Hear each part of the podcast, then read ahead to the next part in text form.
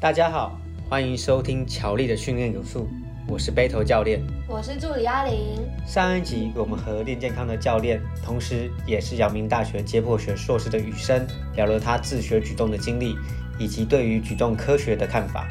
我们听说雨生从二零一九年的六月开始了他的 Total 三百计划，也就是奥林匹克举重的抓举和挺举两项总和达三百公斤，并且预计在三十岁以前完成。一起来听听雨生是如何设定目标及规划训练的吧。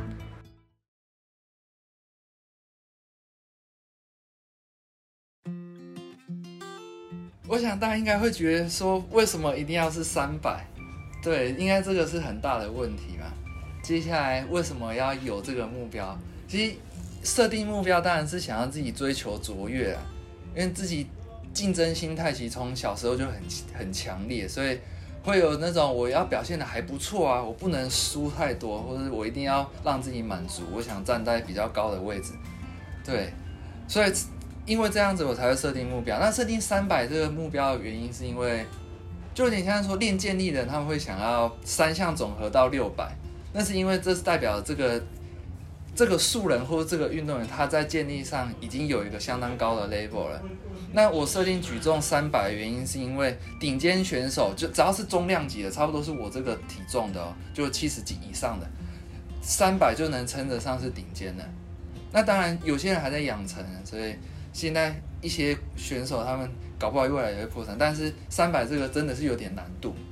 我这边大概跟大家说一下，就是。如果说以六十七辆来说的话，总和三百是接近奥运等级的选手。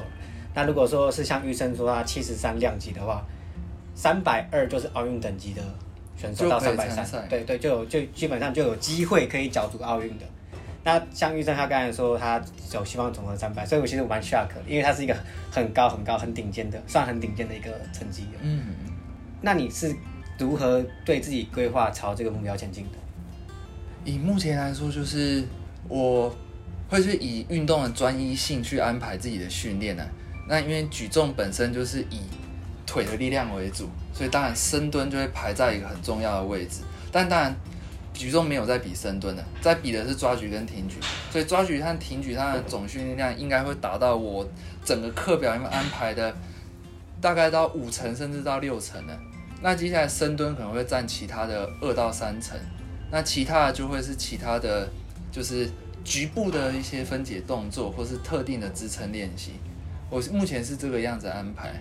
那当然这个也不是我自己自创，我是看一些书籍上面得到的这个讯息。那后来，因为那些书籍它也不会去明文规定说，哦，你今天抓举就是要到几趴，你要这个几趴做几下。毕竟我是处在一个没有教练的情况，然后我又想靠自己的力量做上去，所以。书上面写一个大概的范围，我自己蛮开心的，因为我有办法有自己的意识去介入这个里面，去帮自己安排。那甚至是说，其实那些书里面写的都是给一些教练看的，或是给教练去带他们从青春期开始就在练的运动员。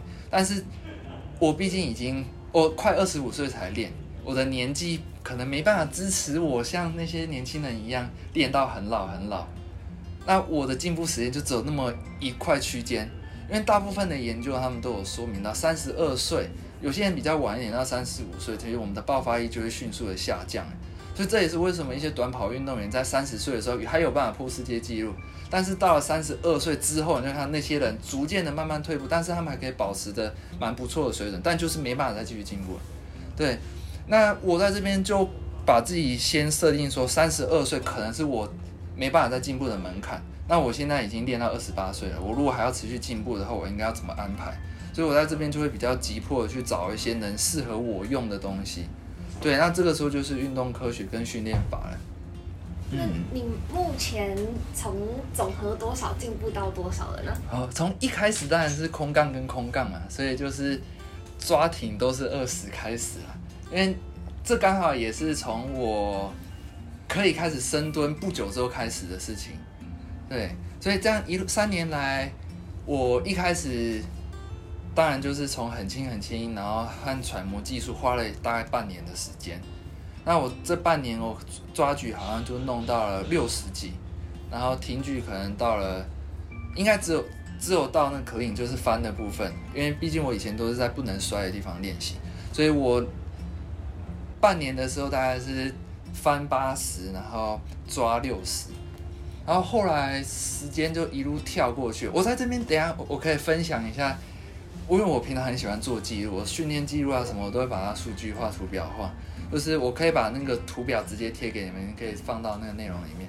就是我后来参加比赛的时候，大概是一年又三四个月前了，那就是二零一九年十一月。我那个时候总和是一百九十六，对，那其实就蛮让我蛮讶异的，因为我觉得我进步蛮蛮多的。五十几，从一开始就是六十八十这样。哦，对，差不多，然后进步到那个阶段，对，那那个花了大概我。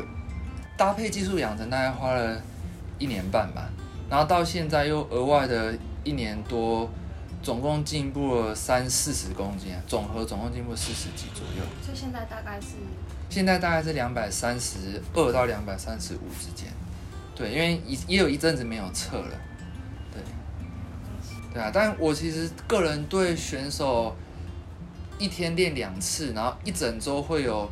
九到十二次的训练课，这种训练方式蛮憧憬的啦。如果未来我在工作上面达到更进一步平衡，我也可能会选择这种方式。但只不过这种方式就是我要考量到年纪，然后还有我训练安排等等的东西。因为毕竟我老了，然后还有我的安排可能还没有到最好的状态。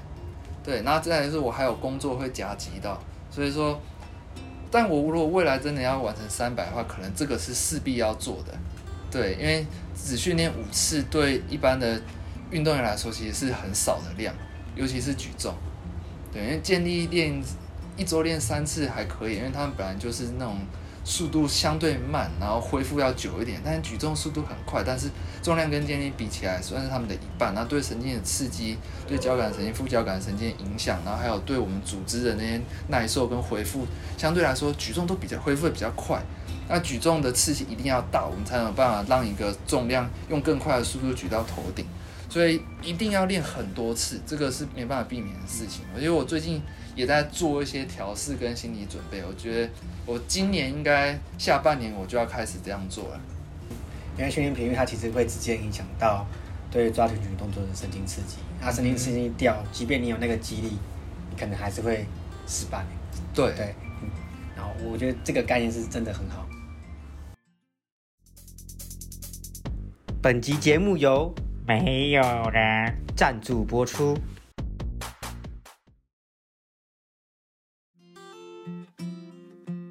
一个快问快答，如果只有三十分钟可以训练，你会练什么？练抓举。为什么？因为抓举速度最快，然后再来抓举技术就最难保持稳定，所以说如果要多刺激的话，我会选抓举。但还是要看一下我的那个需求啊。假设我今我最近力量很缺，我那我会选深蹲。好，我答案就这两个。嗯其实对我来说，我会认为只有三十分钟我会练后蹲，因为我觉得它在一个技术成熟的情况下，或者就算是技术不成熟的情况下，后蹲它都是一个可以直接影响你抓群举成绩的一个项目。是，嗯，就是就算你可能上肢再怎么弱，可是你发力上去，你都有有机会可以。